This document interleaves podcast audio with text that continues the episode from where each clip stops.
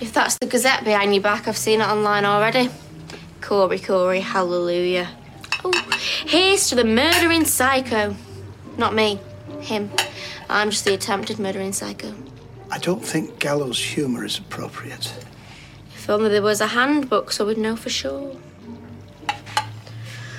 Sorry, I don't know why I'm having a go at you. The talk of the street. Talk of the street. The talk of the street. Talk of the street. The talk of the street. Talk of the street. The talk of the street. Talk of the street.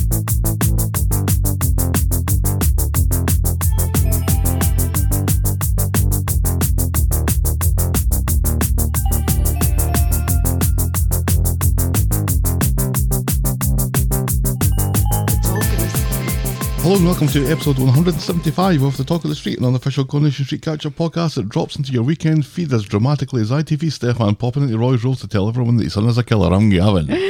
And I challenge you to a game of tiddlywinks to the death. Bring it. Bring it on. I was, I was actually quite good at Tiddlywinks. but not to the death. Rarely, rarely played it to the death. Quite nervous now. Yeah. Well, be careful for what you wish for. For for for for for. Ah, how are you? Ah, I've been better. We've had better weeks, haven't we? Mm-hmm. Yeah, We have a plague upon our house. we do. Stelly has COVID It was a matter of time. I think before one of us got it. somebody had to get it, and it, typically it was one of the kids.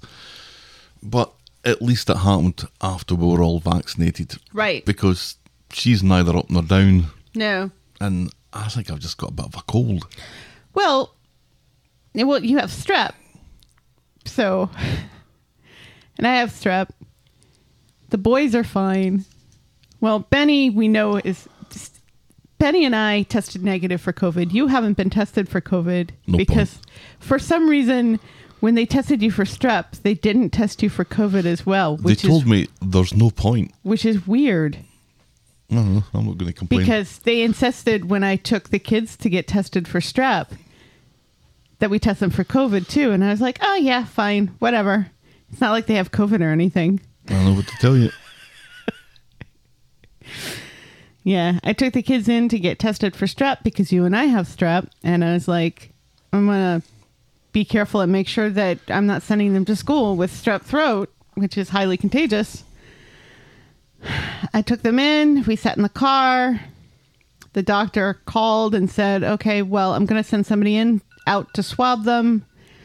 We're going to swab them for COVID too, just in case. And I said, yeah, sure. Swabbed them both, went home. Next day, I get a call. They don't have strep, but we're waiting on COVID results.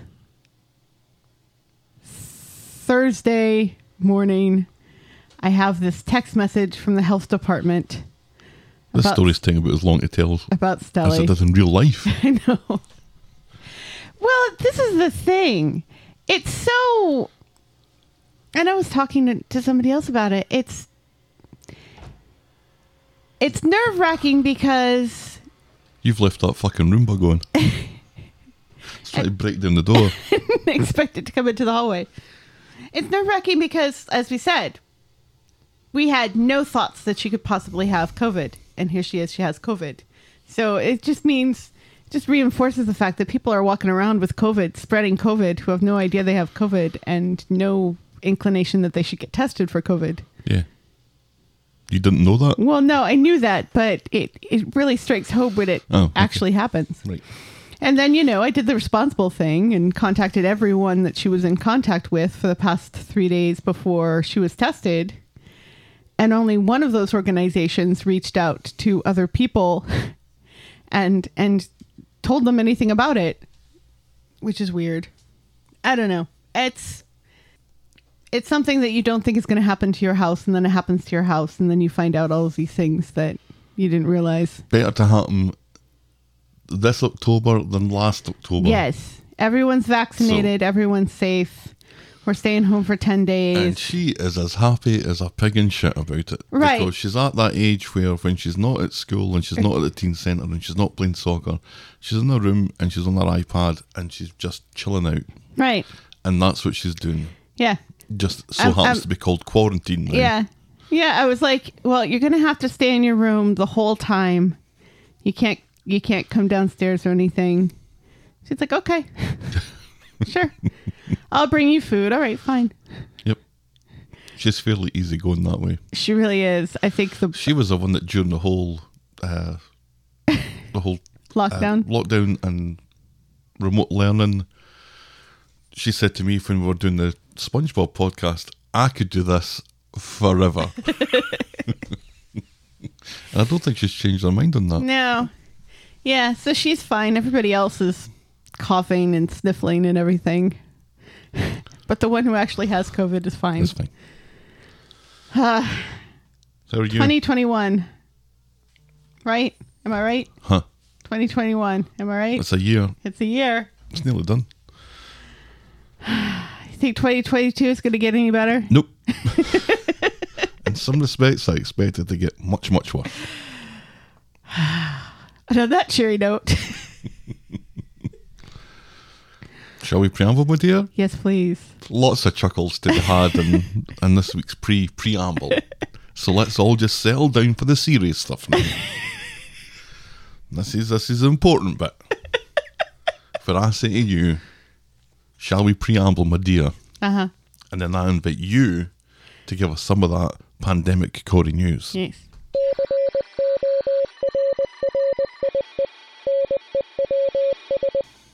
Tim's dad rises from the dead with an important message. Stay off roofs. No. Ian Bartholomew participated in a video for Women's Aid about violence against women. In addition to Ian, the actors Don Gillette of EastEnders, Toby Alexander Smith of EastEnders, Jason Watkins of EastEnders, and Corey alum Bill Ward also shared their voices for this important matter. Or is is this a TV campaign or something? It was a video produced by Women's Aid, um, and then they put it on their website and distribute it through social media. And the actors also spread it through social media. So it's I'm sure it's on television somewhere, not in America where Right, we are, sure. but you know, Very I, good. I think it's very clever to use these actors who themselves were played characters who committed violence against Yeah, I'm women. trying. To, I'm trying to figure out if it's a good thing or not. I I guess it is a good thing, but from I'm, I would just think it's a bit triggering. Well, I think that it's it's good because maybe the message will get to people who wouldn't necessarily, Uh, I see. Yeah, you know, listen to things like that. Ian Bartholomew has just been a star when it comes to this sort of thing. Because remember, he wrote and he wrote that song and sang that song. yep. No, very good. At least one Corey fan thinks the pandemic is over and has complained about the continued social distancing of the actors. Just the one? Well, one in particular. Oh, whose name shall not be mentioned. Rising the ire of Georgia Taylor and Will Muller. Our Georgia especially clapped back, telling the fan, quote, if it's ruining it for you, then don't watch for now. right. As the mom of a kid with COVID, I have to say, you go, girl. What the? It's it's ruining their enjoyment of the show that people are socially distanced. It's, it's the entitlement of this show is made particularly for me. Right, and only me. This TV show is a bus. It's not a taxi. It's for everyone. Right. Shut the fuck up. Right. Exactly. Yeah. And I guess, uh, you know, Will Malore was more like, It's you- Mellor. is it? Mm-hmm. I'm an American. I know. I've noticed. He's never sounded so fancy. Mellor? Mellor. Mellor? Mellor. Like Miller Like With- Mm-hmm. Miller with an E. Mhm. and an O. and an M. Very- Well, no, there's no O or E. Well, there is an E in Miller, but it's not where the I. Anyway, he was making the point that you know there there are scenes coming up with him that will not be as socially distanced, but they are still taking precautions and stuff, and that you just for things that need to be closer, Mm-hmm. you're going to see them closer. So, but not every scene needs to be that close. No, And- not, not and the everyone has to guy- be licking the same lamppost here. Right. It's- And the guy was complaining about a scene that hasn't even been seen on the show yet. It just it, it was like a, a picture of them recording the show. You know, one of those stills from production. And a lot of those stills from production, they look really far away from one another, but like actually on the show through the magic of film. Yeah, and sometimes they never actually make it onto the show. Right. Yeah. So quit your bitching. Was this somebody famous that made this comment? No. Oh. No, it was just you know some rando. Because in my head, I'm blaming Piers Morgan. and so, As we do for everything. and so shall that remain. I'm not going to now going to start telling people that Piers Morgan's been bitching about Coronation Street, but that No. hasn't happened. But we can we can refer to him as a mere rando. Sh- sure. Finally, Mazel Tov to Bev Collard as she welcomes a new grandchild, a little girl named Luna Louise. Luna Louise. Luna Louise. That is a pretty name. That's a pretty name. A pretty ass name. I like that name. She looks so cute. She looks so nice. She looks so at ease and happy, you know, in pictures. The kid? Bev Collard. Oh, Bev does, yeah. Newborns always look happy, don't they? They're always asleep and at peace unless they're crying, and nobody takes a picture of a crying baby. There's a gap in the market. There's a gap in the market. We're gonna have to start walking around taking pictures of random crying babies. Yeah, other people's crying Yeah, babies. Make other people's babies cry and then take pictures. This is getting very dark. I agree. I think anything that I've seen of Bev since since Coronation Street, she has seemed very at peace with the world. Mm-hmm. Yes. I still think it's a bit of a shame that she didn't get her exit. Yeah.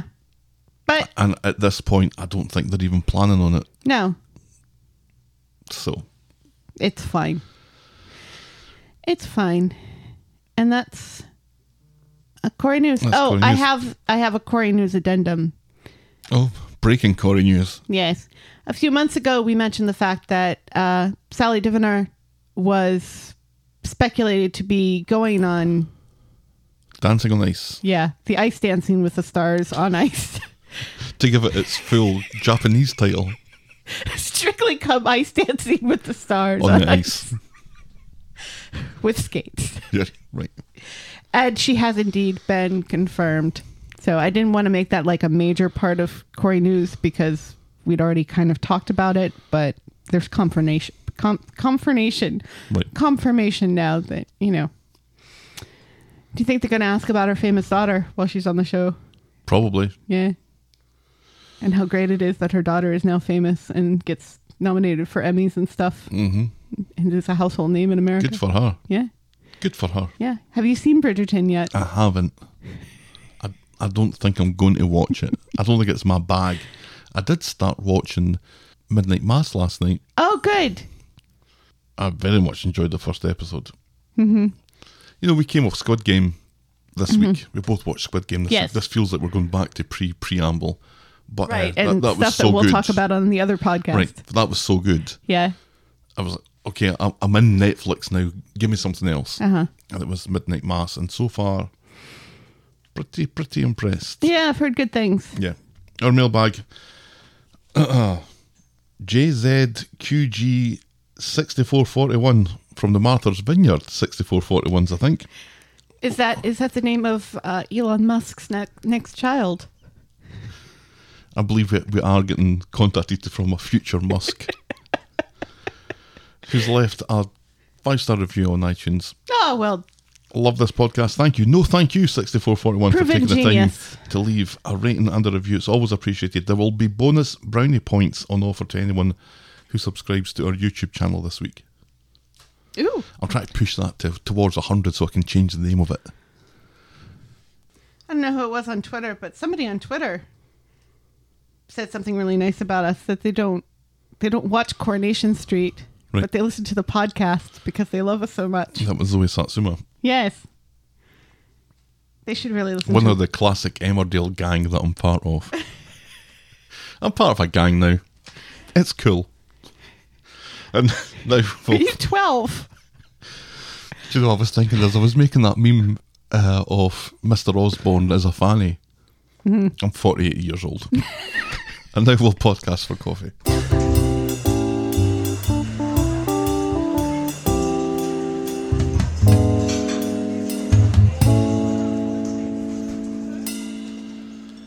Thank you to Anonymous Donor for their purchase of our coffee this week, which for the entire month of October It's for we are breast sending cancer. to Breast Cancer Research Foundation BCRF. So that's us off to a a positive start on that front, Yay! which I guess would have to be because nobody's going to take money from us. No. So anyway, if you want to buy us a coffee next week, you can do so by going to kofi.com, that's ko-fi.com slash the talk of the street. And as I said, for the entire month of October, for Breast Cancer Awareness Month, we will be putting those donations towards BCRF. But that does not change how appreciative we will be for any donations that we get. Absolutely not. Thank you so much. And now this.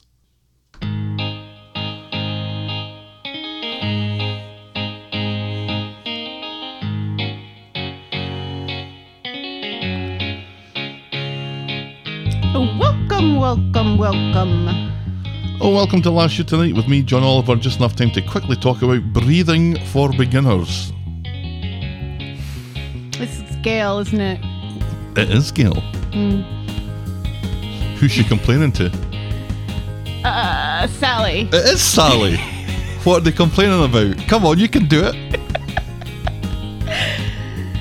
Uh, uh, Sally isn't isn't hanging out with Gail as much as she used to to go to things like breathing for beginners, which That is is- something that apparently Gail signed them up to go do.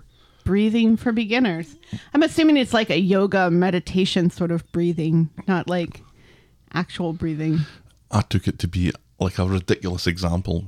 You wouldn't hang out with me because you've got breathing for beginners to go to, Right. but you are spot on. Thank you. Well done. I felt like it was kind of pulling teeth a little bit, but we got there. I was Gavin and you were speechless. Yeah, I was I was gonna I was gonna be funny and then I just decided not to. I'm too tired. We all appreciate that. I'd made a Tim's dad eating his own cock joke in my opening, and that had made you speechless. It was a it was a clever play on words of cock.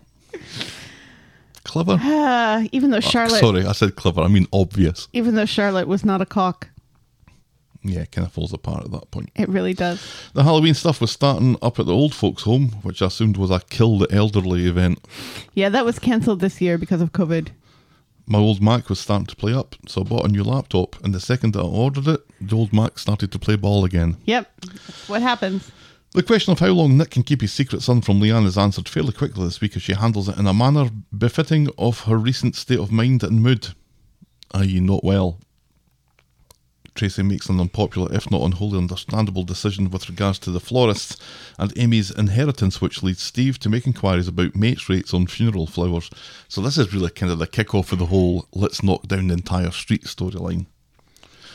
Tim and Sally's wedding is done brilliantly, with Abby giving them the best gift ever by imprisoning a formally dressed Tim's dad in a glass cage. Love that. That was great. Michael becomes the third character to wonder if he might be able to continue a relationship with Tiana. Hint, no. Johnny becomes suspicious when a cash strapped Scott gifts a donation to Oliver's fund on the same day that Dev's shop is turned over. Yasmin has an amazing maniacal laugh. PC Tinker gets further use out of his uniform. Millie the mediator is in over her head. And maybe Sally's back garden wasn't the best venue for our hen do. Our moment of the week was Yasmin in jail laughing at Tim's dad getting locked in the conservatory. And our boring moment of the week was Michael meeting Tiana's dad. And that was Coronation Street and the talk of the street this time last year. Oh, you busy? No. Shall we dive in, my dear? Please. Our first storyline this morning is Chasing Abby. On Monday, Roy catches Asha early in the morning. He's looking for Nina, who was out when he got up, but he's worried. And Asha promises to keep an eye out. later, Ronnie is in Roy's roles and mentions that he saw Nina earlier having uh, handing out flyers, and they're crudely made pieces of A4 with uh, Weddy County Number Ten Tell the Truth scrawled on it. Roy takes off his apron and puts on his bat suit. if only. He's more he's more of an Alfred than a Batman, isn't he? Well, if Roy is Batman and Nina's Robin, No, Nina's Batman. Nina's Batman? Yeah. Well, Well, Roy is Batman. He's Batman. He's not Batman, but he's Batman. he's Bat Man, Right, not Batman. right. No. Thoroughly distracted you with all of that, didn't I? A little bit. So Roy catches Nina trying to uh, guilt Jenny and putting up one of her shite posters in the Rovers. She yeah, reacts. when there's already one outside the Rovers posted up. Hmm. Did you notice that? She reacts badly when Roy points out that ITV Corey was found innocent and she could get the jail for this, and she storms off to Weddy County to spread the word there. Debbie comes into Roy's role to speak to Roy about Nina and her flyers when ITV Stefan comes in. Y'all will be hearing from my solicitor, says ITV Stefan as he holds up one of the flyers Dramatically, very dramatically. Mm. as is his wont. Could you do it more dramatically? No? Okay. Mm-hmm. Roy doesn't think they have a case because he's not been named and he hasn't been accused of anything. All it is is a plea for him to tell the truth. Mm-hmm. Right. But ITV Stefan thinks it breaks the anonymity clause and Dina will get done for contempt. ITV Stefan gets a text telling him that ITV Corey is in the first team now, so fuck it. No harm done, no foul, and he drops his complaint. Yeah, And what is leaves dramatically. what is it with Wethy County just doubling down on this asshole? Right. You'd think that they would at least be cautious about it. Yeah. Not only are they not cautious, Like, fuck you to the fans. We're putting this asshole right out there. they're they're approaching the situation with something approaching gay abandon, They really and, are. it, and it gets worse. yeah, it does get worse. It gets much worse. So Nina is back at Roy's Roll, surprised that Weddy County took down her flyers. Roy tells her that ITV Corey will be playing in the game this afternoon, so Nina wanders off, claiming that she's going for a nap. She's not going for a nap. No. Later, Roy learns that Nina has posted accusations on social media, not Facebook though, No. because at that point, Facebook had been down for six hours. Yes. that IT Corey is a filthy murderer and should be dropped. Hashtag justice for Seb. And it, it, we do this thing where the character's social media is Mm-hmm. so on point that it's like shared 200 times, and Mm-hmm. despite the fact that nobody's following her. Right. Roy tells Nina of ITV Stefan's warning, but Nina doesn't care. You have to There's be just- vocal about these things, she says. There's just that many people that just really hate Corey. Apparently so. But Roy worries that she's putting her own future at risk. This is something that Nina's got to do. I've got to do it for Seb, she says. right. Ah, yeah.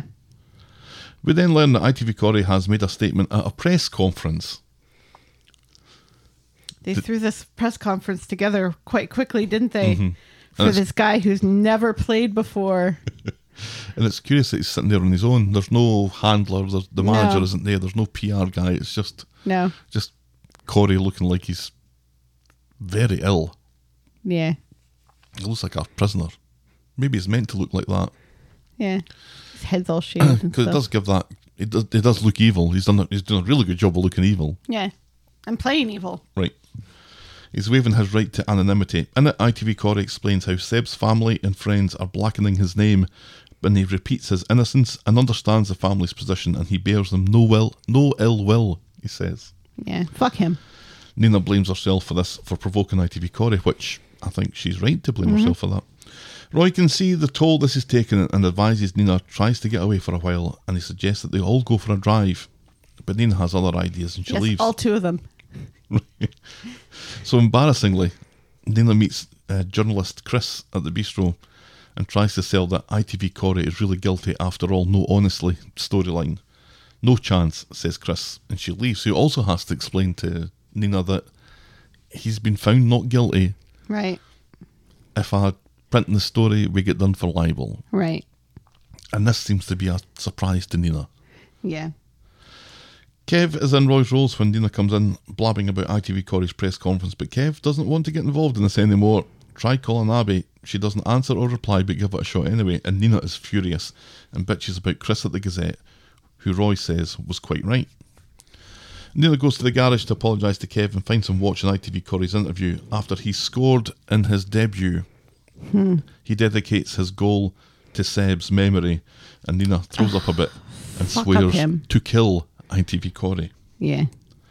So she goes back to Roy's Rolls and agrees that that wee drive with Roy might be a belter of an idea.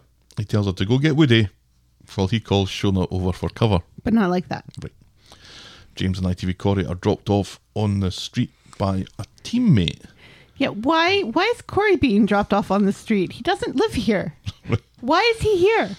ITV Corey knows James tried to get him kicked off the team. Ever been accused of something you didn't do? Says ITV Corey. James is like, many times, because I'm a gay black footballer Right. and you're a white privileged asshole. right. Seriously. Yeah. I, ITV Corey tries to equate them Mm-hmm. like they're they're in this together. They're they're brothers Mm-hmm. again in s- arms, and it's like if this had happened, if their roles were reversed, James would have totally been sent down. Oh yeah. Without, a without doubt. without a doubt, without a doubt, and ITV would've Corey gotten- wouldn't have been stopped in his flash car. No, ITV Corey just wants a chance, and because of things that are going on in another storyline, James looks like he might be giving this some thought. So ITV Corey is in the community garden talking to someone on the phone, complaining about James Gailey being shite at football. And oh, if you didn't hate ITV Corey enough as it is, right? Yeah, now you really just want to. James Gailey. Oh, oh fucking shitbag. Uh, It it reminds me of in the in the late '90s when I was working as a nanny in Miami for this couple. Did you always have jobs that rhymed? Not always. Okay. Just that one time. and uh, the dad was watching golf and uh, referred to Tiger Woods as N word Woods. And what? yeah. And I'm like, I don't know if I, I, I, I don't know if I'm, I'm happy with my work and with the people that I'm forced to live with as I, as they pay me to take care of their children. Yeah. Yikes. Yeah. So, awful awful just want to punch him in the face already wanted to punch him in the face right. So Nina isn't. and- And but your point remains: why is he even hanging about here? right yeah he doesn't live here Nobody around there likes him. They Right. all pretty much hate him. right why would he want to provoke people is it is it was his dad was he supposed to be meeting his dad there since his dad went to roy's rolls to yell at people I, why? I'll be in the area yelling at people, son. Just hang about the community garden. I'll pick you up later Right. after I'm after I'm done yelling, yelling at people it doesn't make any sense that he would be there Because Asha turns up and Asha tells him to fucking bolt. right But Nina is in Woody and sees him, and she's revving the engine good still with her big Doc Martin boot. Roy comes out and demands a key offer. Maybe we'll skip this drive after all. So back in Roy's roles, Roy challenges Nina on her intentions in the car, and she plays dumb. He says a life for a life isn't the answer, and she needs to see someone to speak through this. She needs some therapy. well that's not foreboding at all No. She s- storms off and demands to be left alone. Yeah, there's no foreboding there whatsoever. On Wednesday, the back page of the Gazette is Cory Cory Hallelujah. Corey, Corey, hallelujah, which isn't, you know, which, you know, you want to punch somebody in the face just because you hate Corey, but it's also a bit blasphemous, isn't it? Is it? Isn't it? Glory, glory, hallelujah. Corey, Corey, hallelujah. I don't know. Also, We changed the words to Onward Christian Soldiers when we were in primary school to Onward Custard Sausages.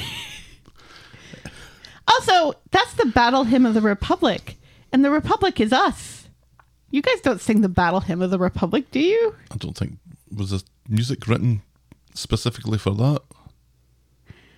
Well, "Glory, Glory, Hallelujah" is it is from the song "The Battle Hymn of the Republic." Well, then it can't possibly be blasphemous. So I think you've answered your own question. Roy tries to hide it from Nina, but she's already seen it. Roy's still worried about her murderous thoughts from yesterday. She didn't do anything, so she insists that she's fine. Maybe focus on somebody who did do something for a change, Roy, if that is your real name. And she goes to leave. And as she's doing so, in comes Kev, who still hasn't heard from Abby, but knows that she's with a cousin in Doncaster, which probably means that she's with a nephew in Hull. I've been giving Kev such a hard time. Well, as as you should. Sally checks on Kev at the garage about Abby. It turns out that she's not responding to Sally's text either, and this gets Kev really wound up. Maybe she just needs some space.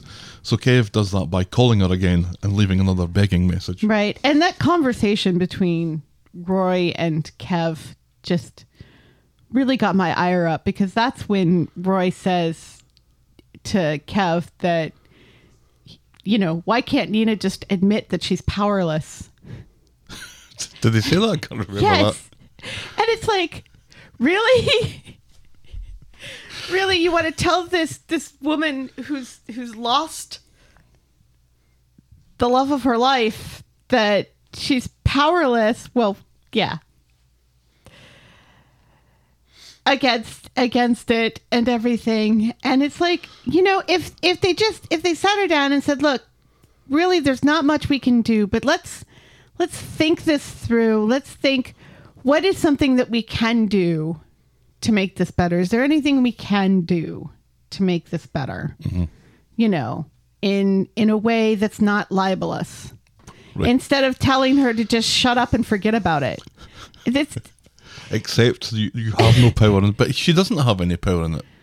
right but she does have the power to do something they just need to figure out something she can do that isn't libelous or murdering people herself you know Yeah, I don't know. I can see Roy's point. She does in in this and what she's trying to do, which is to get Corey dropped from the team, banished from Wether County, banished from Weatherfield, put into jail and probably killed. She really doesn't have any control over that. Right, but you know, there's still that bag out there somewhere. Why don't you say, hey, you know, why don't you see if you can dig up some more evidence? Why don't you go walk around there and see if you can find that bag? Is there something you can do to make things better besides me just constantly telling you to forget about the whole thing, which is not helping? At home, Jack has been doing some snooping online and has found Abby's cousin, thanks to some things the gods of plot made him remember in the night, strangely. Detective Jack, he should work for Amy and Addie's detective agency. He'll be their shaggy. Kev. Kev wants. He's, he's scrappy do at the moment. Kev wants his preteen. Kev wants his preteen son to message this complete stranger, but Jack has gone one better and scraped his phone number from his LinkedIn profile. So Nina comes back to Roy's Rolls with some apology cake for Roy. He's touched but insists that he's frightened for her, and Nina admits that she would have run ITV Corey down if it hadn't been for him. It's Roy that prevents her from doing something stupid because she loves him more than she hates ITV Corey. And that was nice. That was lovely. And it was kind of, it's the thought of you having to cope with me doing something that stupid Mm-hmm. that stops me doing that thing that's stupid. Right. And he's like, well, what if I'm not here the next thing? Which is, which is true, but let's focus on the Also, positive yes, here a little and bit. also the thought of you is what makes her stop. Mm-hmm. N- not just you being. You don't have to be there for her to think about you. You numpty. At the garage on the phone, Kev gets to speak with Abby's cousin who hasn't seen or heard from her in years. Nice one, Jack. Kev wants to go to the police and report her missing. So Kev goes to the police station and gives them the story. Because Abby left Kev, she's not exactly missing, but they'll look into it. Have you got a photo? And of course he doesn't. I know, and it's it was it was funny, you know, because the cop is like listening to him and everything, and he does He's ask so if, he, shit. if he had, you know, if they'd had an argument or something, and he's like, "Well, yeah." And it's not until after that that he finally tells the cop, because I'd assumed he told the cop all about, you know, Seb, yep. right beforehand because this would be pertinent and important information but no it's not until he's gone through all of the whatever he's been talking about for a while to this cop His corns and just how his back's playing up the. whenever it's going to rain. Oh yeah, I'm. The reason why I'm concerned is because her son just was horrifically murdered, and you know they let the guy off scot free, sort of thing. That would have been more important than oh, you know, she went away and I don't know where she is. Back at the garage, Kev is moaning to Tyrone, Why would Abby lie? Ty thinks that she just wants to get her head straight. And he tells Kev to get the photo to the police and he'll take care of the business. But then Kev gets an overdrawn message from his bank. Someone took two grand from his joint account. I was quite surprised that they had a joint account. Yeah, we don't even have a joint account. No. Ah, A joint account's a thing anymore.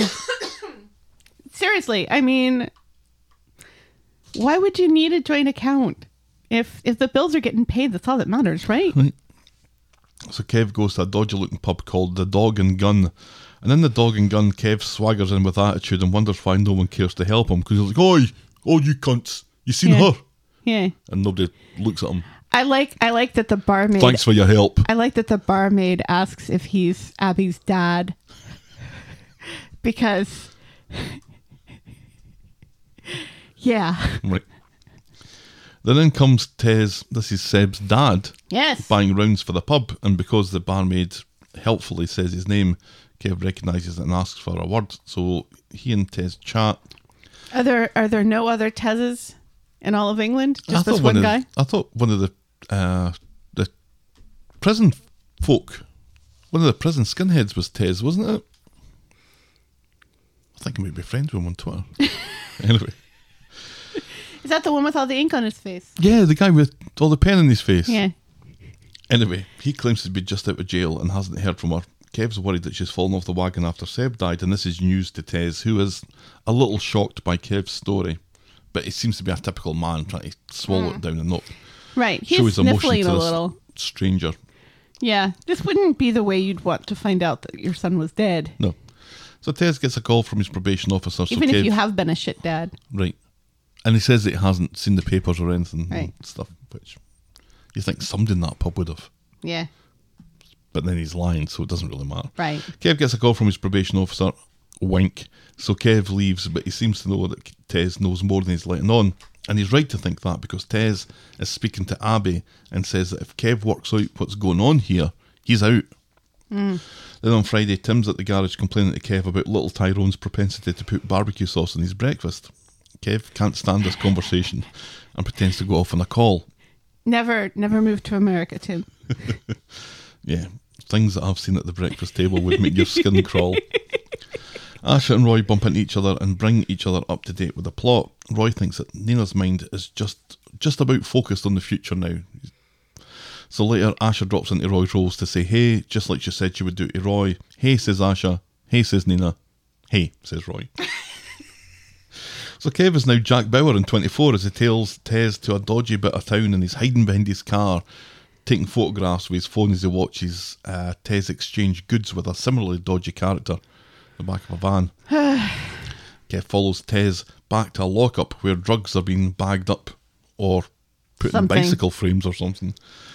Kev takes another photo, but damn it, Kev, he's not put his phone on silent, so it makes the camera noise that Tez hears and spins round and sees Kev, who has to pretend that he's checking to see if a light bulb's busting or not. Funny, funny that it did not make that camera noise when he was yacked behind a car, Right. where a camera noise wouldn't have been detective Right.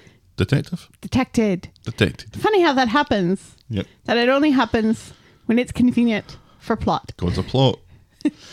See, I think what would have been better is if the flash had gone off because you wouldn't have needed the flash outside, Mm-hmm. but inside taking those pictures, the flash would have automatically potentially come on. That's Kev's face when he gets caught. When he's like, I'm just- like, why would you even? Yeah.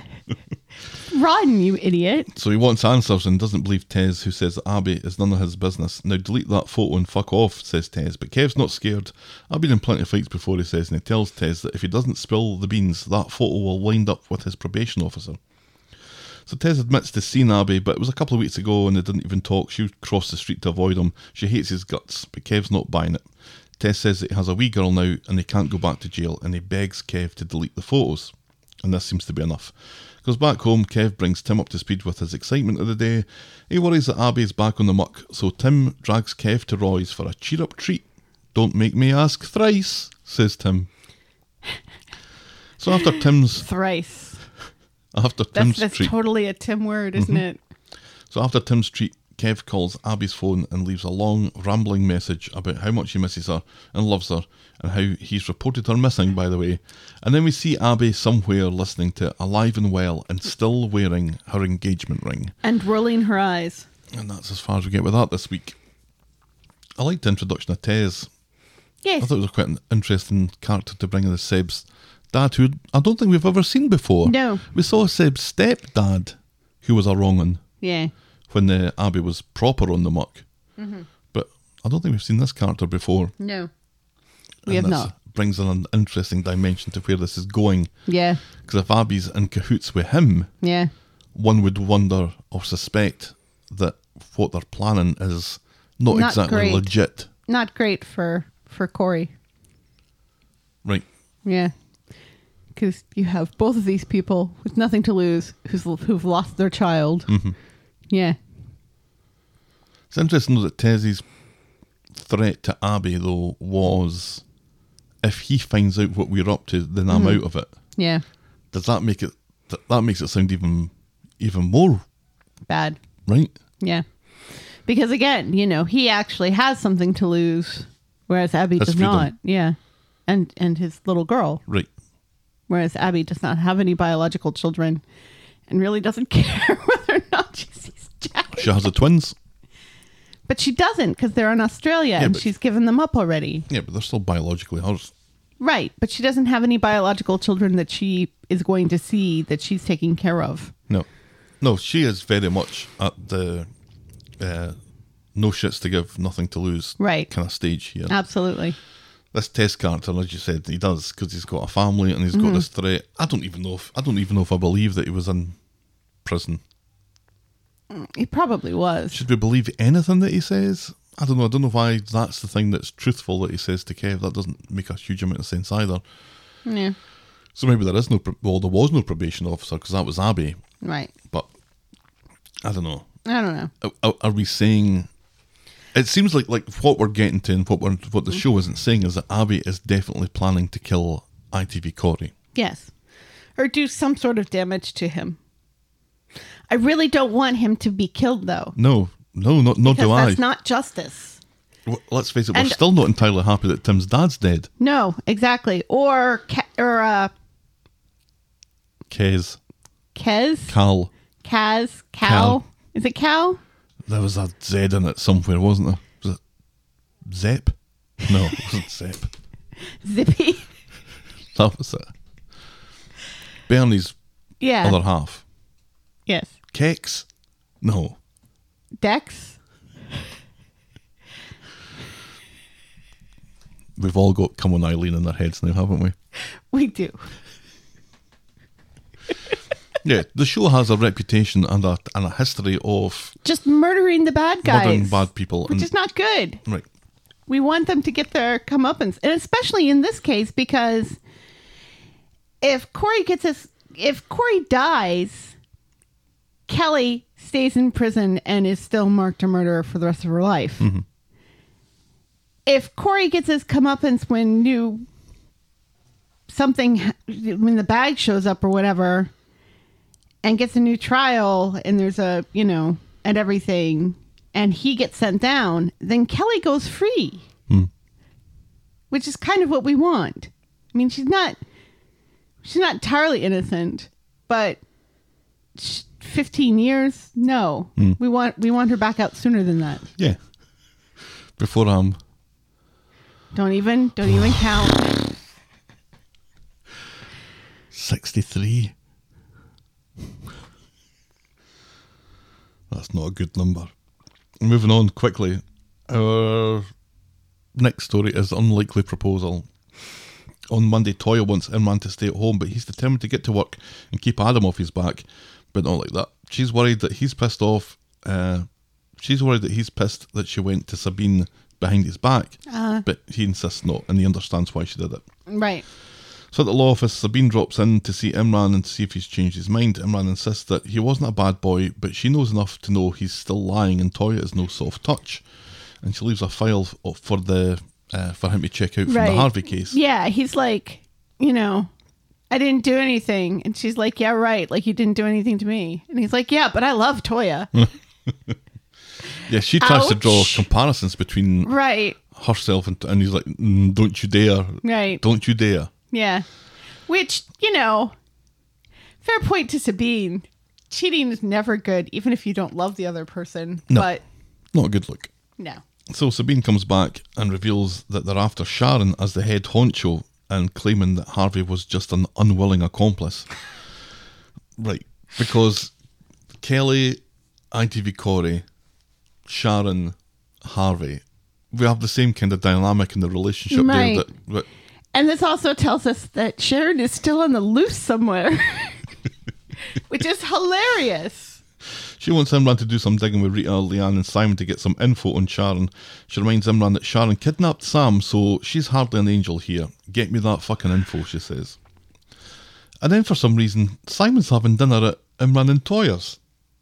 Well, Toya is his aunt. They are family. Right. But the last, we- well, not the last that we saw, but The last The time last we thing saw that I them, they were remember like is- yelling at. He was yelling at them from the balcony. um, and they were ignoring him. right, But then he, Leanne dragged him round to apologise. right. So- So, everything's all better now. On the walk home, Imran subtly mentions Sharon and how the police are looking for evidence for her. Simon says he never directly spoke to Sharon, they just had a burner phone that he spoke to uh, Jacob and Harvey with. So Imran asks for a cheeky wee shifty at it because apparently this is not something that the police are aware of. No, Later, Imran hands over the phone to Sabine and thinks that's him done now. Sabine thanks him but doesn't think so. Besides, isn't this fun? She says. Oh, I do like Sabine. no, it's not do like fun. her. See, I don't like her. I think she's great. I, th- I, you know, I like her and I don't like her. But also, okay, so he got this burner phone. None of the information on that phone can be admitted into evidence if it's not something that the police have seen as well. If they've been hiding something from the police in this investigation, the police are going to say, "Wait a second, Yeah, and Give me I that wonder, phone. I wonder if Simon wants that back at some yeah, point. It's got my high score on Snake on it no, this is a burner phone. This isn't his regular phone." So still. why was he? Why does he even still have it? Is my question. Because it's high scoring snakes on it. Imran meets Toya in the bistro and she floats the idea of getting back in the Foster game with a younger model this time. By his face, she reckons that Imran's not keen, but he says, You know what? Let's go for it. Toya tells him that he's a good man and he says that she makes him want to be a better man. And she says, That's a quote from, from a movie. And he says, Yes, it is.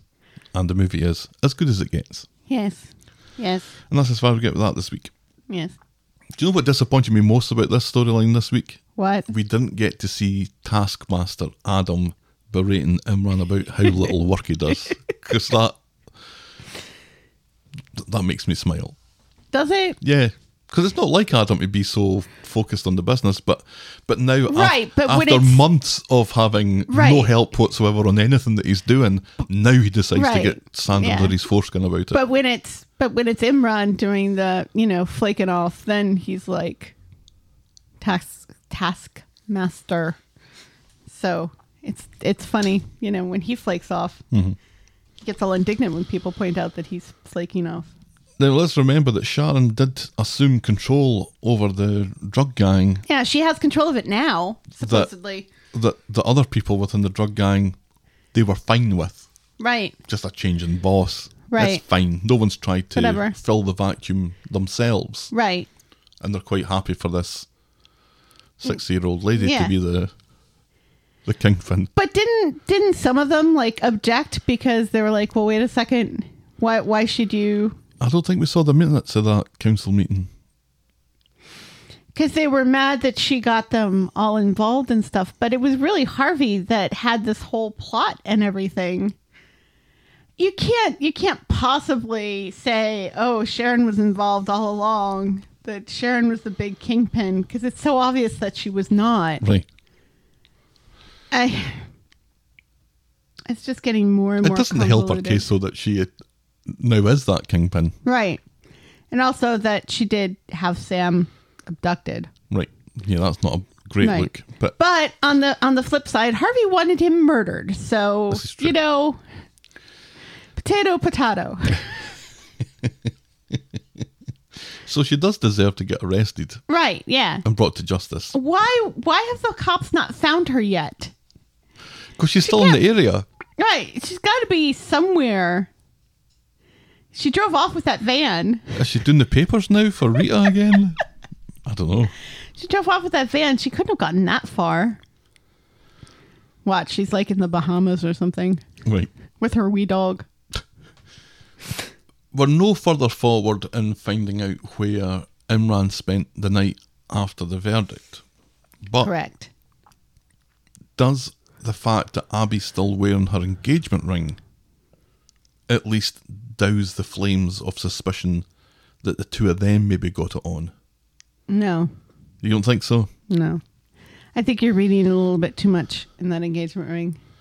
It's quite possible that that's her real life engagement ring that she just she's pulling a Peter Capaldi and just doesn't take it off because he, you know her soon to be spouse is, is more I'm- important. No, I'm giving the continuity people a, a pass here. I, th- I think that's Kev's engagement ring because I think that's there to signify that when she left Kev, it was all a ruse, and she still loves him, and that's why she still wears the ring. Because if she didn't love him, she'd have taken it off by now. Yeah. And I think if she cheated on Kev, she'd have taken it off by now as well. That's She- what that, that's what I think. That's what I see in it. She was a bit eye rolly with that stupid message that he left, though. Well, it's Kev. And by the way, I didn't have a photo of you, Abby. Abba, Abba, Abby! Abba. Abby! Never mind her dad. He's like her granddad. Shall we move on to dealing with PC racism on Monday? James gets home to find a letter from the police has arrived that everyone is standing away from like it's a bomb. Ed and Aggie watch on as James opens it up and finds Yeah. out Ed has left work to watch James open this envelope. finds out his complaint against PC racism has been upheld, and it's an official apology from the police, and PC racism has been executed. If only. So Abby thinks James should be like a dog with two dicks about this, but James wonders what is going to change. Aggie points out that he stood up for what was right, he got an apology, and she's proud of her boy. Do you think this would have happened in my day? She says. Mm-hmm. You're making change here. Continue to make change. I'm so and I proud mean, of you. fair point, but it's it's really not hurting the police at all to write a letter with a formal apology to one person No. It's it's not being publicized that they're they've issued this apology, even though James got a lot of flack and this was like on video and stuff. You'd think that they would. You think this is the thing you would call a press conference for? Yes, we're the county. This is this is what should have been right, th- those media dollars. Mm-hmm. That's what that should have been thrown at or pounds. right. The police have issued an apology. James Bailey is our hero. Yep. So PC racism. We are not racists. Look, we're we're supporting this guy now. Right. We're also not homophobes because we're supporting this guy now. Yeah. Some of our best players are black and gay. So PC racism in his civvies goes to see James to explain away what really happened, repeating that James was driving erratically and was threatening. It's like, yeah, but I wasn't. Yeah, James ex- but can you name one thing that I said that was threatening? PC racism admits that he can't remember what was said, and when he learned that James was a footballer, he admitted that he didn't feel threatened. So PC racism goes home to have a good hard think about it. Right, yeah. After after he- he says blatantly to James, "I'm not a racist." Mm-hmm. And James is like, "But you are. Yeah, you may not know that you may not think that you're a racist, but that doesn't make you not a racist." I, th- I think James said, "You might not be racist, but you're doing racist things, or something along those Right, lines." which kind of makes you a Makes you racist. Ah. racist. right. On Wednesday, at home, James has been speaking to the club's PR guy, who has admitted that they weren't supportive enough, and they want to make it up to him. Yeah, because because the police have issued an apology now where the county is like, "Oh, Yeah. oh well." Michael thinks this is great, but James doesn't want to be the only black guy in football who didn't like having racism thrown at him. It's not his problem, but Michael thinks he's a great role model. He has a platform. He should seize this opportunity. In the Rover, Steve is having an impromptu sports quiz with James and Michael and reveals to everyone's surprise that the first black player to get called up to the England squad was Jack Leslie in 1925. And you call yourself black people, says Steve. And yet Steve also like is a doubter about it because he's like, yeah, he was called up, but he never played because they found out that he was black. So, Yeah. Which means that they didn't know that he was black when they called him up. Right. It was 1925, different times. Steve is very keen to get the green light to call James a friend, otherwise, he's only got Tim, and James just smiles and goes home. Right. On Friday, James and Steve are continuing their sports trivia nonsense in Roy's Rolls later. James is bemoaning the small number of black managers in the Premier League. Bang goes my chance of managing, says the 20 something child with zero leadership skills. Write an article about it, says Steve, and I'm not sure that even he knows what he means by that. Everybody just wants to write articles. And it's such Chris, the journalist, is like, I'm right here. this is my job. this is why journalism is dead. Because all of these people with, with no writing skills whatsoever keep writing things and posting them online I and blame creating Daniel for this. vlogs. This is all Daniel's fault. and for some reason get hundreds and hundreds of, of likes and, and replies and, and reposts. It's the most A million shares. unrealistic thing in the show. And somebody once died with a blow dryer. So And also, prisoners watched How I Met Your Mother, but only just season, season, two. was it season two or season one? I think it was season two, which makes it funnier. Yeah, because you don't know f- the premise, or, or hint you do know the premise. It says so right on the front. Anyway, I can go one better, says James mysteriously. So James has a call with someone at Weather County and pitches the idea that everyone, or all of the youth players, or just the black youth players, or something, should get coaching lessons or something to help the black players develop. I'm not en- entirely sure what the purpose of that was. At home, Michael has learned about James's idea of helping to get black kids involved in coaching. Aggie and Michael agree that this should be James's next step and he should be the next England manager. And later, James has been given the all clear to work his coaching badges at Wethy County. And I think Wethy County just feel like they owe him one Right, after the yeah. whole botched racism Right. thing. I still don't think that they've done enough with the insidious nature of racism here. No. And the way that it's kind of been brushed under the carpet again, it means that it means that we're going to be we're going to be tackling it again in the future. Right, And people are going to say, Oh not this again. right, Whereas if we just deal with it properly Right. and really have a, a, a deep dive Right. into it and and, and, to maybe see how far this goes within Wethy County and Craig. and maybe and maybe make the di- make the dialogue and everything a bit more organic and not Steve just randomly starting a trivia uh, spouting trivia questions about like the names of European teams and what city they they're in and then go from that to immediately oh well here's another one and you think he's going to say another weird random name but no now he's going to ask when the first black player was called up and it's like really how, how does how does one thing equate with the other and then and roy's roles with uh only 25% of players are are you know black and everything it's like people don't talk like that No. it sounds more like you know uh, from something from the ad council, There's people reading Then- lines from a script. And, right? and- Yeah.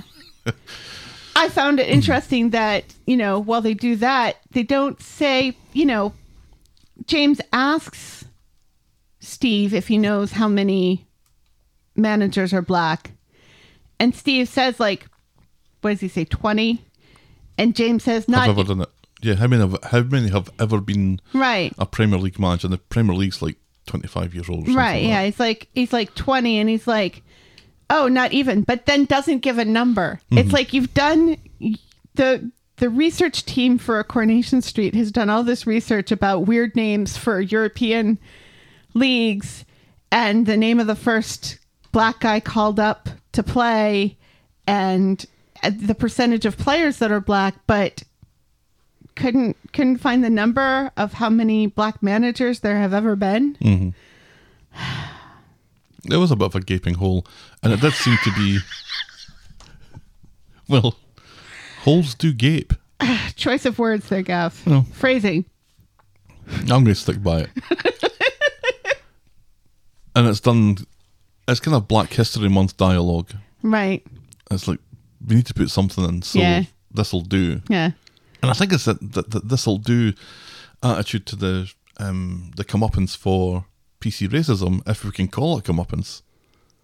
I, I really hope that that isn't end up that this is the end of the matter, but it feels like it is because he's got his apology. Uh, He's got what he wants from Wendy Right. County now. He's, he's got a little initiative and a Right. project to be working on that's going Right. to make a difference, and that's Yeah. great. yeah. But I'm I- I looking don't know if forward. um, we- I don't I'm- know that we've dealt with it. I'm looking forward to the next season of Ted Lasso where there's a Coronation Street crossover and, and James joins Oh, no, you've lost the, me now. the, the management team. You've lost me. so, moving on then. Uh-huh. Uh, but yeah, but more seriously, you're absolutely right. This is just going to go the way of Summer's Let's Get Men talking about suicide initiative Mm-hmm. that she does, and then it's never talked of again except when it's convenient to remember she does that thing. And and as you mentioned about things just kind of pulled from the ether that there's no dots to join. right, When has James ever mentioned anything about coaching or managing? right, We're led to believe that he's a young he's a young player at the start of his career right. who's thinking now about going into management. Well, was it Michael? Somebody said to him that you know you you you know you can't play forever. You know, and- that was this week. yeah. He's still in his early twenties. Right, but he's just had this injury, and I think that may have that may be what the show is kind of hanging all of this on is that he's had this injury, and so that's Uh, Clumsily made done. him think about his future a little bit more and what he's going to do after he's done playing. Let's move on to Campaign Sally. On Monday, Tim is collecting parked car number plates and nearly gets his head panned in by a tattooed bald man. Sally thinks that he deserves a pint, and on the way to the Rovers, he spots she spots the councillor's car from last week parked at a dropped curb. I am war, says Sally, and she smears boot polish all over her face. then Sally sees Fergus, who does his best to run away. She tells him about the councillor and the dropped curb, and talks Fergus into giving out a ticket. Right, by using Izzy. Later, yeah, And which is fair pointer, Mm-hmm. because like somebody in a wheelchair is not going to be able to get up on that curb now because of that car. So Sally's bought Fergus a coffee when the councillor tears him a new arsehole for dishing out a ticket. Sally stands up for Fergus and puts the councillor in his place. Fergus is impressed, telling Sally if she was to run for mayor again, she'd have his vote. And this gives Sally some hmm food for Pause. thought. So at Sally's, Tim is trying to talk. what? At, Sa- at, this is exactly what I've written. At Sally, Tim is trying to talk to Tim about her day and the counsellor and how she's missing having a cause to be passionate about. And then she taunts Tim by telling him he can go to the pub when really he isn't allowed to go to the pub. That's what you wrote. Yeah, I think we get the gist of what that means. On Wednesday, it's Tim and Sally's wedding anniversary, and Sally reminds him it's a whole 18 months since I found out that you were a bigamist. Right. She ignores the card that he gave her for a letter from the council letting her know that her parking proposals are being considered. She's thrilled and wants to share the news with Fergus, and poor Tim's card is shit. She So- doesn't even. Oh, she opens the envelope. She looks at the front. She says "ah," and then drops it. She doesn't even look inside. Sally introduces Tim to Fergus in the pub. Fergus is weird, and Tim is aggressively possessive about his wife and his sense of humour. Sally sends him away while she and Fergus discuss their parking proposal.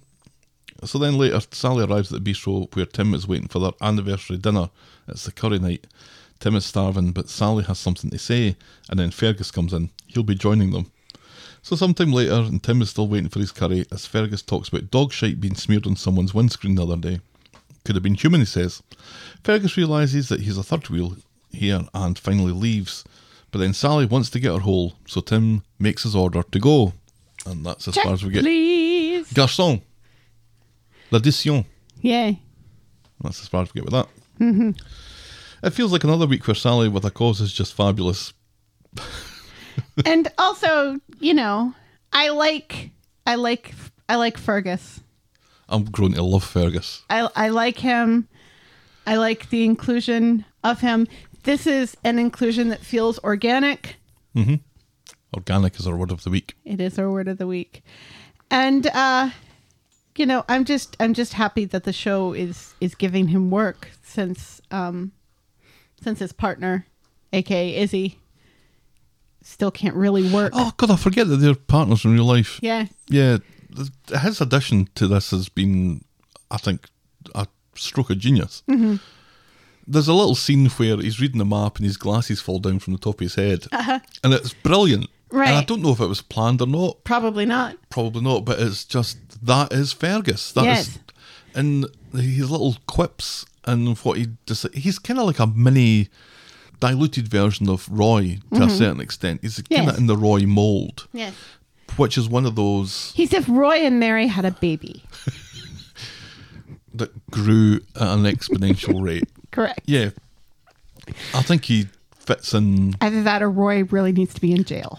He fits. Oh, he fits in perfectly to the the vibe, of the right street and the dynamic of the atmosphere street. yes I think he's. I and think he's a he great brings addition. he brings humor into a show that's just really become kind of humorless Well, it wasn't many a lot, ways. it wasn't an awful lot to laugh at this week, no and this this is one of them. right And even that, we didn't get an awful lot of it. right Yeah, absolutely genius. And it's interesting though that the parking, the parking problems that we were talking about don't really affect another storyline that we're going to talk about.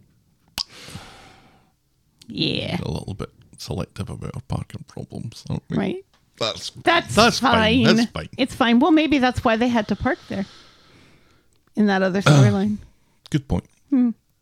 Yeah, I like this. I like where this is going, and I do think that we're getting to a point where Sally's name is going to end up on a ballot at some point. yeah for something Right. I don't know what, but it almost makes me want to run again oh, let's Almost. back away from that.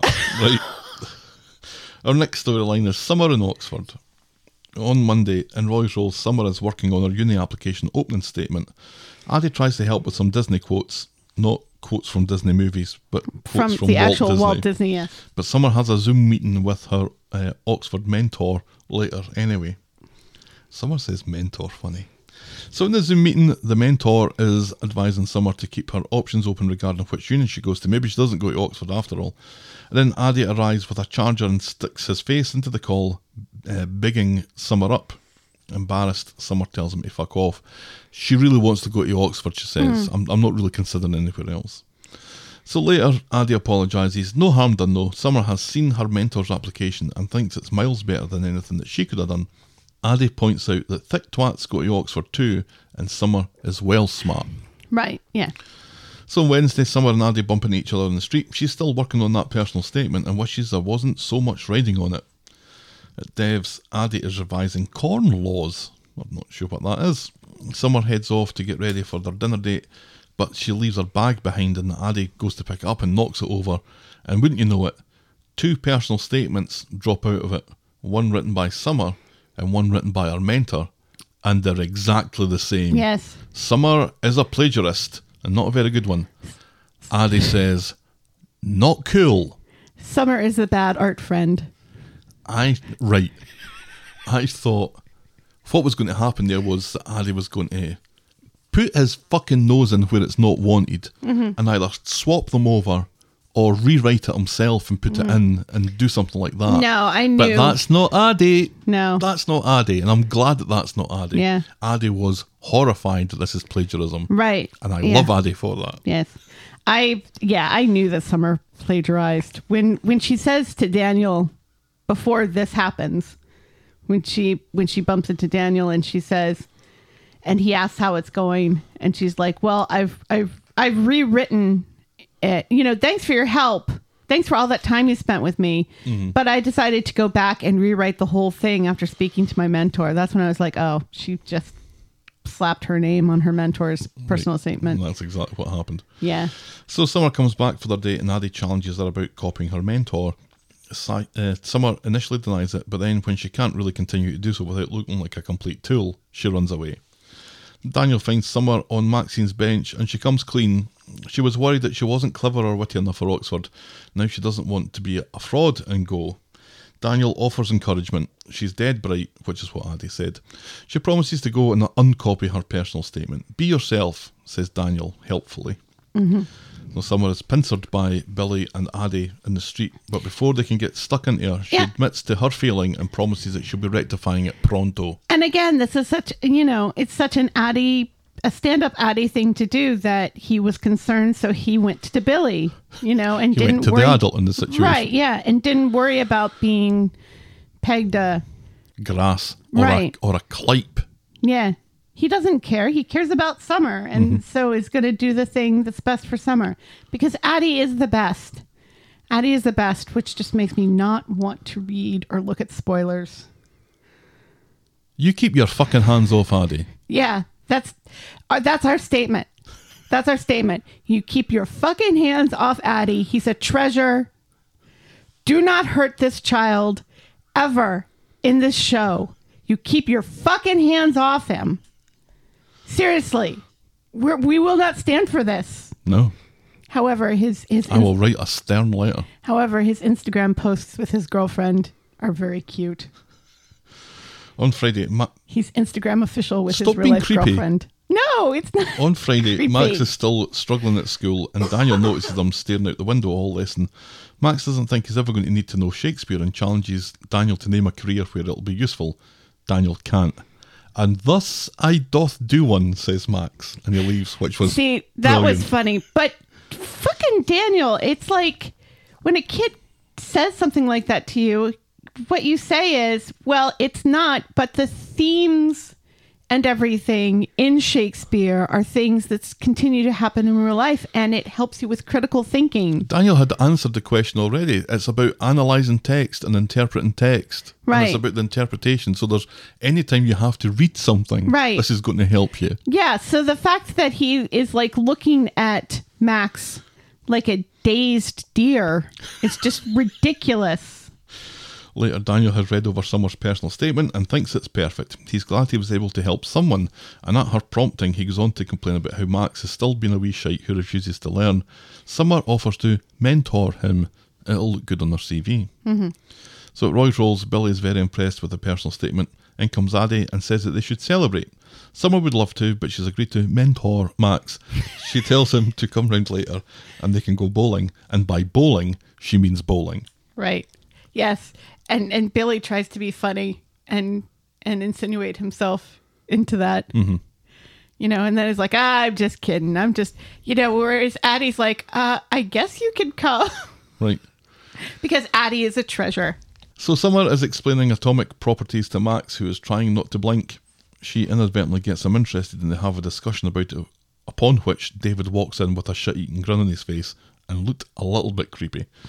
None of this, though, helps Max understand Shakespeare. No, yeah, this is helping him with his science. Right. Well, So apparently he's doing bad at everything.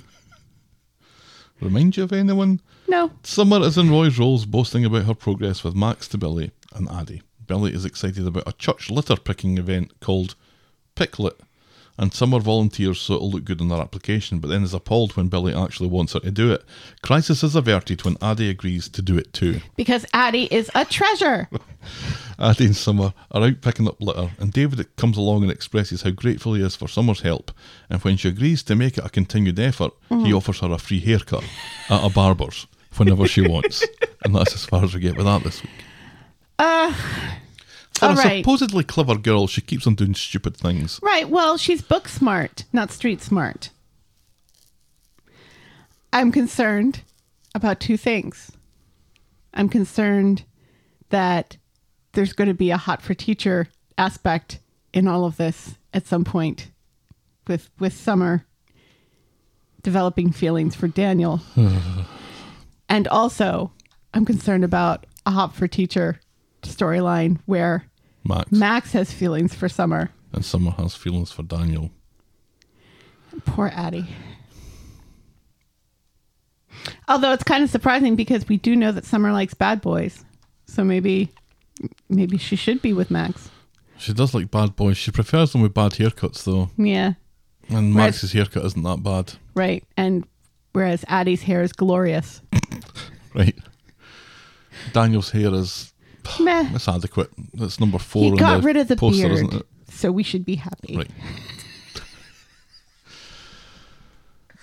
Addy's the best boyfriend, but he did look like he was a bit jealous of Max getting Summer's attention. Right. Which I, I agree. I, I think can that kind of might- understand that because become a didn't thing. didn't Max at some point when they were younger have a crush on Summer? I don't remember. I don't recall that. Who knows? It We was, Something very- Uh, was mentioned though somewhere about that. we very rarely see these kids interacting with one another. Right. It stands out when it happens, Yeah, and the fact that David's so shit-eating and happy about it. right. Yeah. Yeah, because this kid is finally like interested in something. Now we're giving Jack P. Shepherd some lines about this. Mm-hmm. This makes it, I guess, more of an important, or it boosts up the kind of likelihood of this happening. Mm-hmm. Yes. I think. As he descends his own stairs of discovery Right. to see his child equating electrons With football. with football. Our next storyline, our penultimate storyline, no less. Huh? What? What? Daisy Chain. On Wednesday, it's back. It's back, y'all. On Wednesday, Daniel bumps into Ken and Devs, and Ken asks how his relationship with Daisy is going. Daisy says it's early days and he's wanting to take things Daniel slow. says it's early days. Who did I say? Daisy. Daniel says it's early days and he's wanting to take things slow after that time he rushed into proposing to Bethany by calling her Sinead. Very wise, says Ken. Oh, and thanks, by the way, says Daniel, for not telling me that I'm punching. right. And also, Ken uses this opportunity to slag off Americans again. Yep. So Jenny is with Daisy and Roy Fuck Rolls you, Ken. What did we ever do to you? while Daniel fights with his man bag. Jenny doesn't think that Daniel is a good match for her. She's right. Daniel is heading out, and when Daisy asks if he has any plans, Daniel tells her that he's busy with work. He's got to See wash ya. his hair. Daisy can't believe what just happened. So in the Rovers, Daisy's worried that Daniel might be gay because she laid it on the plate and he ignored it. He's a six, six and a half at best, and here's me a ten. Nothing wrong with your self esteem, says Jenny, and just at that, the sinkhole repair guy comes in and Jenny comes in her pants a wee bit. And this brings us on to this week's hard debate.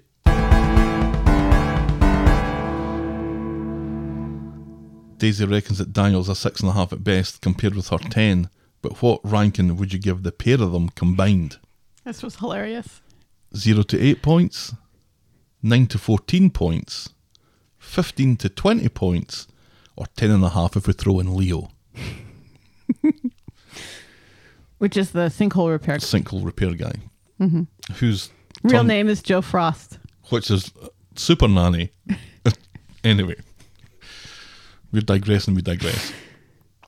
There so the can two of be them together, the two of them together, I don't know. I think somewhere in the middle is where I would have went. The nine to the fourteen. The voting though was thus ten and a half if we throw in Leo, five percent. Nine to fourteen, which I think is probably where I would have went, seventeen and a half percent. So we're left with zero to eight and fifteen to twenty, which is the lowest And the highest. Hmm. That's what split the vote. So you either love them or you don't, Mm-hmm. which I guess makes sense. 15 to 20, 37.5%, 0 to 8, 40%. so that's the winner. And that is the official line now. Well, that so would that make them both a four? No, I think, uh, well, I think it depends. I think it makes one of them a 7 and one of them a 1. I don't think that's fair to either one of them. No, because I don't think either, I don't think individually, they're not ugly people. No, Neither of them are. no. So if it was based on that, And what's ugliness and beauty anyway? exactly, right? Right. And a Weatherfield ten would be like a New York two, so Yeah, maybe. or an LA two So or five. Jenny, I'll give Jenny, her a speak, five. LA five. Jen, Jenny speaks to the sinkhole guy LA. on Daisy's behalf. His name's Leo, but not Leo Sayer, and he's got work in the area in the next couple of weeks, and that's why he's there right. To fix the sinkhole. in the next couple of weeks. Yeah. He's not doing it now. He's going to be doing it in a couple of weeks. Well, so why is he he'll there? be there for the next couple of weeks. I think he's starting now, and he'll be there for the next couple of weeks because it's a big hole. so that needs filling. And Leo's the guy to do it. yeah, that's right. So he leaves and Daniel comes back and having more issues with his man bag and gravity. Jenny reiterates that a widower with a two year old kid isn't Daisy's bag. But Daisy makes another move and Daniel gets a call from Ken. The two of them talk about a Ken Burns documentary on Hemingway and Daisy runs off to a nunnery. Right. And and rightly Jenny gives Daisy the eye saying, "Really? Right. Really? Mm-hmm. You want to sit down and watch a Ken Burns documentary on Hemingway?" She doesn't want to do that. By the way, that that But- doc, that documentary series is 90 hours long. like yeah, and like 6 months old. You can't find a docu- a boring documentary even more recent than that. Yeah. Coronation Street Riders? So now it seems that Daisy wants Daniel not for his money, but because he doesn't want her. Well, maybe it's a little bit of both. And also, she kind of seems to actually like him because he doesn't want her. Yeah, Eh, maybe. But it's also confusing because he's like, well, I want to take it slow with her. And yet is just constantly brushing her off. Yeah, instead taking it of, slow Mm. and grinding it to a halt. Yeah, two different things there, Daniel. On Friday, Jenny's telling a story about being mistaken for a dog when Leo comes in. He's all charming to Jenny, who chooses to, to ignore this and tells Daisy to go serve him and chat him up. Later, Jenny continues to chat up Leo, inadvertently calling him fit. And using a ruse of a future couples night at the Rovers, Jenny establishes that Leo is single and asks if he wants to partake in a beer sampling later. Leo senses he's on for a threesome and agrees. So Jenny continues to push the benefits of Leo to a disinterested Daisy, who thinks that Jenny should heal thyself given the state of affairs with Ronnie, who's still with Debbie at this point. Jenny and Leo are enjoying themselves tasting beer through the back of the Rovers later. Jenny tries to set Leo and Daisy up, but when Daisy claims to be tired, Leo then leaves. And I think it's very obvious to anyone watching this that Leo doesn't fancy Daisy. No, he Leo fancies Jenny. And Daisy's pretending to play it cool. Mm-hmm. And that's as far as we get with that this week. Yeah. Why does Jenny not notice this? Because it's so obvious. Well, because because she's desperate to get Daisy off of Daniel. And also because whereas men think that they're attractive to women half their age, women don't necessarily pick up on that or expect it and are surprised by it. I don't think Leo's that young. He's younger than Jenny. Younger He's than Jenny. closer to Daisy's Do age. you think? Yeah. I don't think it's that remarkable. Well, you wouldn't. What's that supposed to mean? yeah. You have young women throwing themselves at you all the time. It's a, it's a, Or it's a you curse. di- or it's you- a curse. Or you did back when we used to go to restaurants with waitresses. Yeah, that's never a thing, though. Not never Totally a counts. thing. But then, anyway, it seems like an odd story to carry on to the next week. The fact that it's really Jenny that Leo is interested in, Right. But I think the payoff for this is when Daisy realizes this. Yeah. She's not going to be happy No. because here she is. She's stuck in the Rovers now. She hasn't really had. Well, she had Ryan. Right. For a she brief did, and she spell. didn't even really want him No. So, because it was easy to get him. so all she's really been there for is to disapprove of Johnny. Right.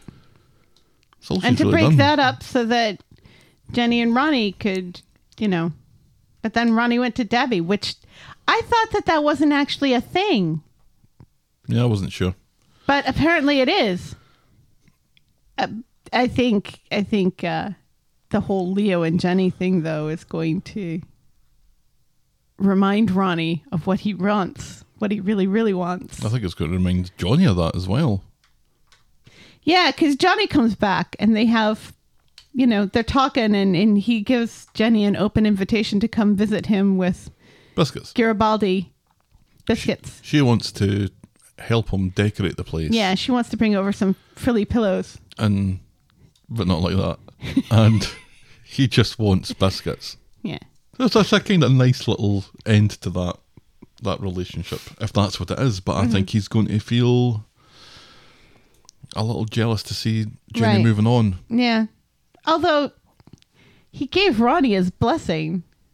So, but I think the fact that it's moving on with a much younger man is going to Right. affect both Ronnie and Johnny Moving on to our final storyline. and somebody today. else whose whose last name whose name ends in a knee. we'll have to find one. John Johnny If, if, it, Ronnie. if it rhymes, that's fine. It doesn't Yeah. matter. Our final storyline today is Curry Wars.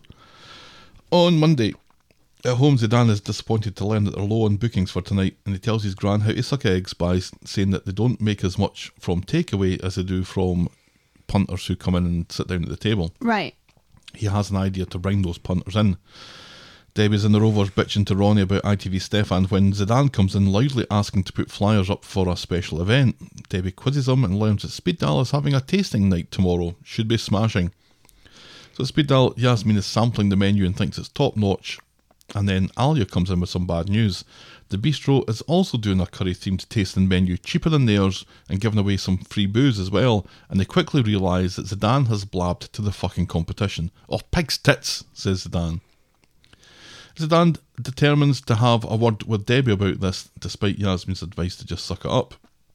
So he goes to the bistro and accuses Debbie of stealing their idea. Debbie calls it healthy competition and refuses to move her event. Zidane calls them a novelty act while speed dial is the real deal. Then you'll be fine, says Debbie, and she bids him a good day, sir. I said good day. I say to you good day. Zidane gets back from his meeting determined to metaphorically kill the bistro by contacting their suppliers and ordering only the very best. Alia has her doubts, but Yasmin thinks it's great that Zidane, hair and all, are back. And on Wednesday, Speed Dial's bookings are actually down after Zidane's promotion. Good work, Zidane. He hopes for walk ins. Yasmin is more worried about walkouts. Zidane goes out to drum up business Mm-hmm. Yeah, she and tells seems to Yasmin to, think- blitz the socials. She seems to think that if people walk in and it's not busy and packed to the walls, that they're going to walk out. Somebody's got to be the first person that comes in. Right. Yeah. And also, I would, I walk out if, you know, it's balls to the wall in a restaurant. Because I don't want to be in a packed place and I'm going to have to stand around and wait to get a table. I, I walk in and it's like mostly empty. I'm like, great, perfect. Seat me now. On the street, Zidane winds up Debbie and her generic curry night. She's just happy the good people of Weatherfield have a choice. Big spender's gonna spend, and she even takes some of his flyers for her tables, which just rubs it in a little bit. Right. Yeah, but also seems very suspicious, and I don't know why he gave her those. No, for somebody who because where they're claims, going is the bin. for someone, well, it's going to her having the phone number and finding out what their menu is going to be, and everything. Wish I had a number anyway. Sure, Right. it's Well, outside still, the restaurant for fuck's sake. yeah. For somebody who claims to be such a smart businessman, Sedan is just thick as a brick sometimes. Yep. Later, the speed dial bookings are picked up, and Zidane has got the Weather Gazette food critic coming in, but Yasmin has awful news. Navid, the chef, is called in sick with shingles, and now they're woefully short staffed. We'll just have to knuckle down and get on with it, says Yasmin. Teamwork makes the dream work, she says. Do you think Navid is old enough to have shingles? Yeah, as long as he's had chicken pox. Right, but that's that's the thing. He seems he seems young enough to have gotten the chickenpox vaccine, which would mean that he would have never gotten chickenpox as a child. Well, he he doesn't have shingles, as we find out. Well, yeah, but still, it seems it seems like a weird thing to claim to have to call out for one day. Theresa Miles, the Weather Gazette food critic, shows up to an empty restaurant. Where is everyone? I like her glasses. Zidane suddenly twigs. All those bookings, they've been had. So he and his unmovable hair, that not even light can escape, go off to shout at someone about it. And he chooses to shout at Debbie, accusing her of making fake bookings. Then he spots that they're serving his food, and then who comes out of the kitchen? It's Navid. so much for the shingles. So Zidane sacks Navid on the spot. Right, because Debbie has only hired him for the night to do this cooking. Debbie's constant doubling down on this is really bothers me. Doubling down on the curry night.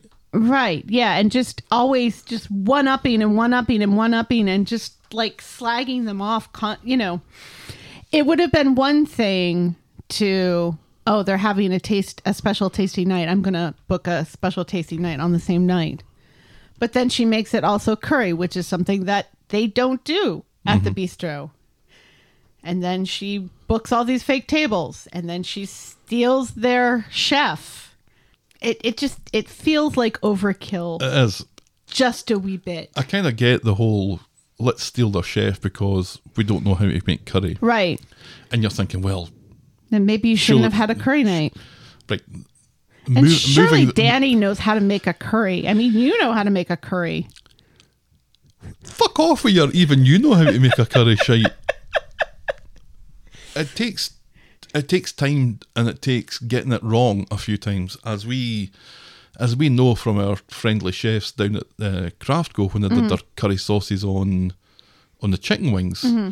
They were good, but they weren't what they said it was. Right. Their korma tastes more like chicken tikka and their chicken tikka tastes more like madras and Right.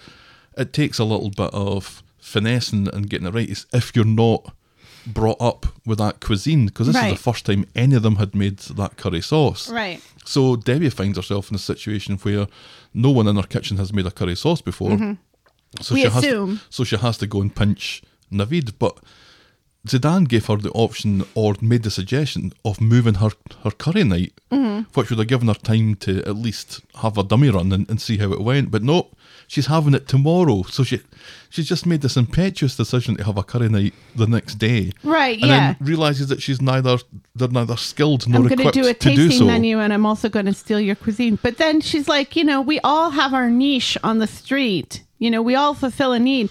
It wouldn't help the bistro at all if Speed Doll shut down and was just an empty storefront. No, That's that's not going to help you at all. no.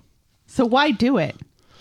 On his way back, Zadine runs into Billy and asks if he's still running that soup kitchen thing, or did he close the whole thing down and burn the plans when it looked like Todd was going to be volunteering there? Back at Speedal, Alia's explaining to the critic that they're just getting back on their feet and asks that she isn't too harsh in their review. That's good when you ask the critic not to be too harsh. That, that bodes well. Then Zidane arrives with some homeless people to get some free food. Well, Oh, just one homeless man who's picking up the free food to Debbie. take to the homeless people. Debbie Webster has not won the war. On Friday at Roy Rolls, Alia and Zidane are talking about hiring for speed dial. Bernie offers her services. She says it's not the first time she's had people drooling over her bunas. Yes. In comes Jasmine. And and Alia and Zidane throw up in their mouths a little bit. In comes Jasmine with news that the review is in the paper. And it's a mostly positive review, but complains about the lack of atmosphere and all the homeless people. Zidane is Mm-hmm. There's just desperate one. to get revenge on Debbie, and Yasmin reckons that there's more than one way to fuck a chicken. As speed dial To Yasmin death. and then eat it. Oh. As speed dial Yasmin and Alia agree eat it. Alia agree that Charlotte they, want, is rolling in her grave. they want Navid back. At least bits of her. and they agree that it's her restaurant, so if Zidane doesn't like it, he can shove it up his arse. Right! Up his arse. Then they're distracted by a beeping from the street. Zidane has only gone and hired a food truck that is reversing into place.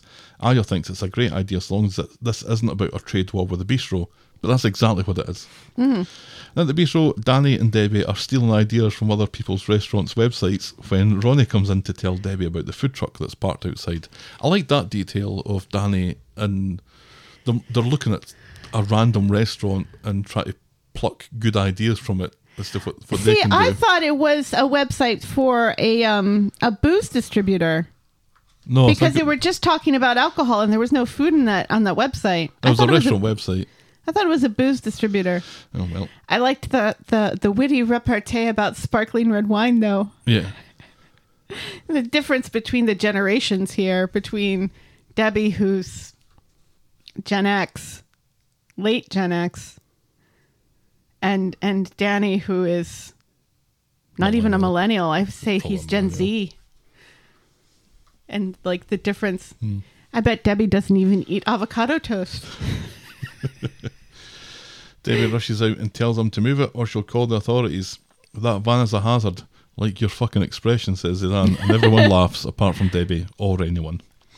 Then Yasmin is serving a customer when Zidane comes downstairs to refle- refresh supplies, and he's shocked to discover that the customer is his father-in-law Hashim, who I don't think is actually named, but that's his name.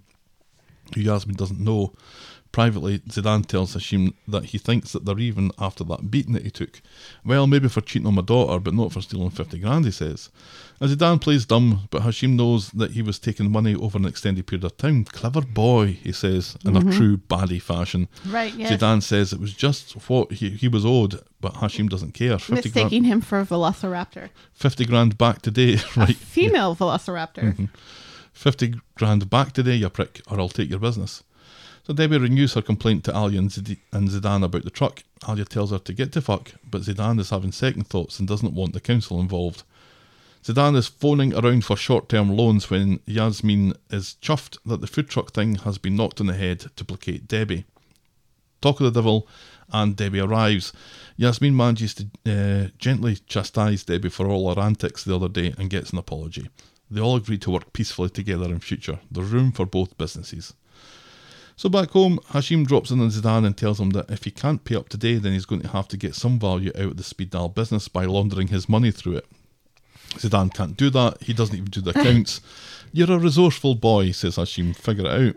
So he has a restaurant, right? Hashim has a restaurant out of his own and was basically using Zidi- Zidane as slave labor for it. Right.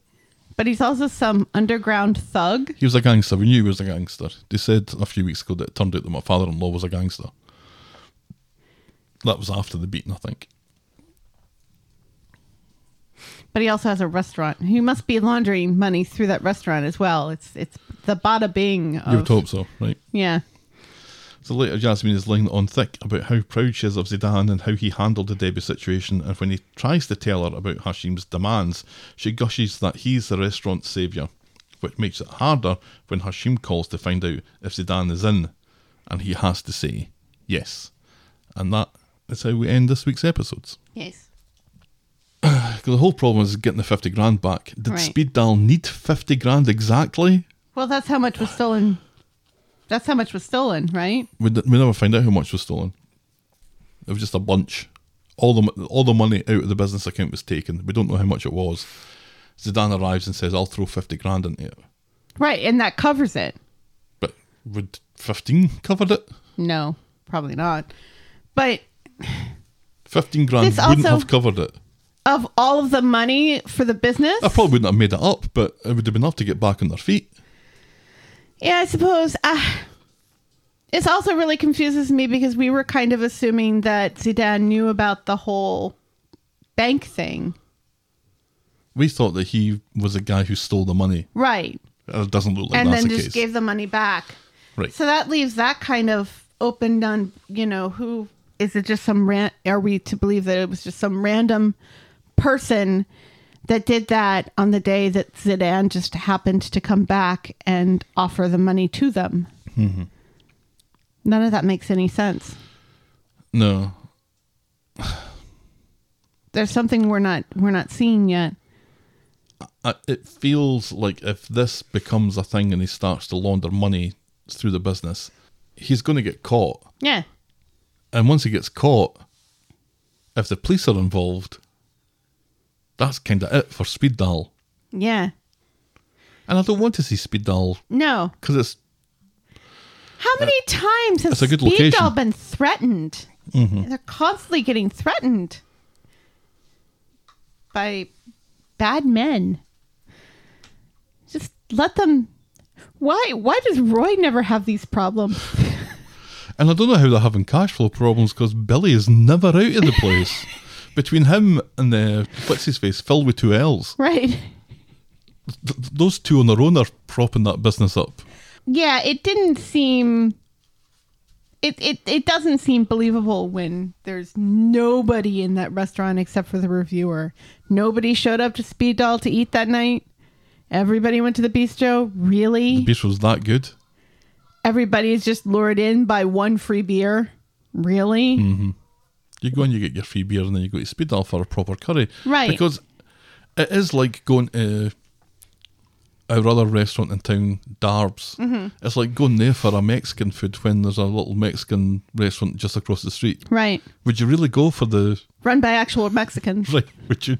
Which would you prefer to have? Right. Because I'm guessing one of these places know what they're doing. Right. And that's the same thing there. And especially with curry, you don't want to. No. I don't think I've ever had a curry in a generic restaurant before. All the curries No. I've had are in Indian restaurants, Right. Yeah. at curry restaurants, curry houses. That's where you go for a curry. Right. And occasionally a Chinese restaurant or a Korean restaurant will have curries as well. Yeah, they'll have their um, what do you call it, katsu. Right.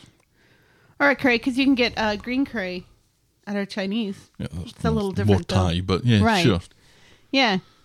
And like my That's- favorite Korean place, Charlie Kang's, has, you know, the, the Korean dishes are after they put the chi- on the menu, which is like five pages long. They have the Chinese stuff and the Japanese stuff. And then it's like at the end is where they have all the Korean stuff because they know that most Americans would prefer Chinese food or Japanese food because they're more aware of it, I think.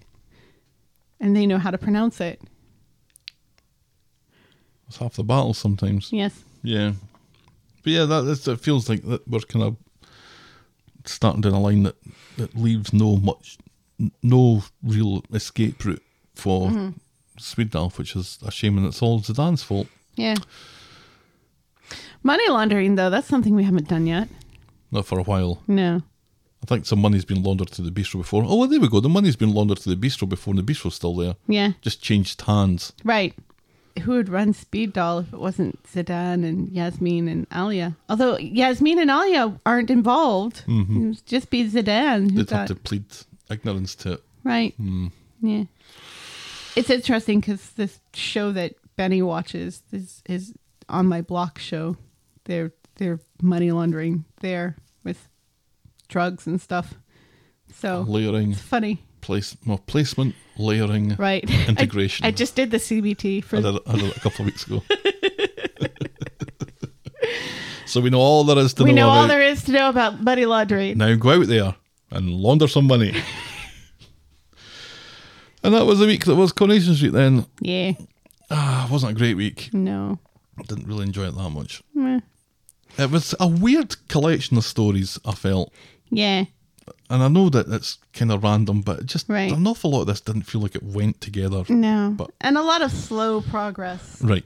Because we're building up to our Super Soap Week, which I Right, think yeah. is in the next couple of weeks. Right. I'm not sure. anyway, what was your moment of the week?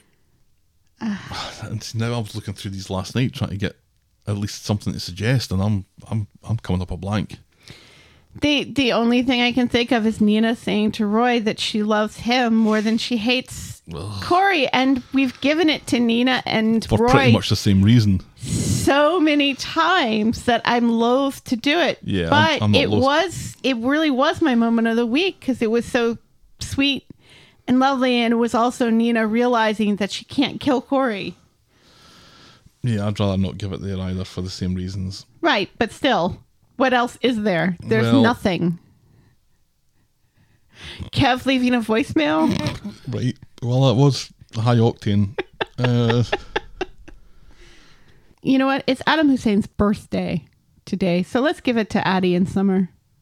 which bit? Um, Addie confronting Summer about the plagiarism, or or him him and Billy confronting Summer, and Summer saying, "Yeah, you guys were right," and not getting mad for Addie being a grass, but accepting that she did do something wrong because that rarely happens on this show that somebody actually admits that they're wrong. Yep. You've talked me into it. Yeah. That's fine. That's our Happy birthday, Adam! Of the week, just for you. Moment of the week, twenty-one. and to Summer, I guess, and Billy. Yeah, but it's not their birthdays. Right. So, so they can GTF.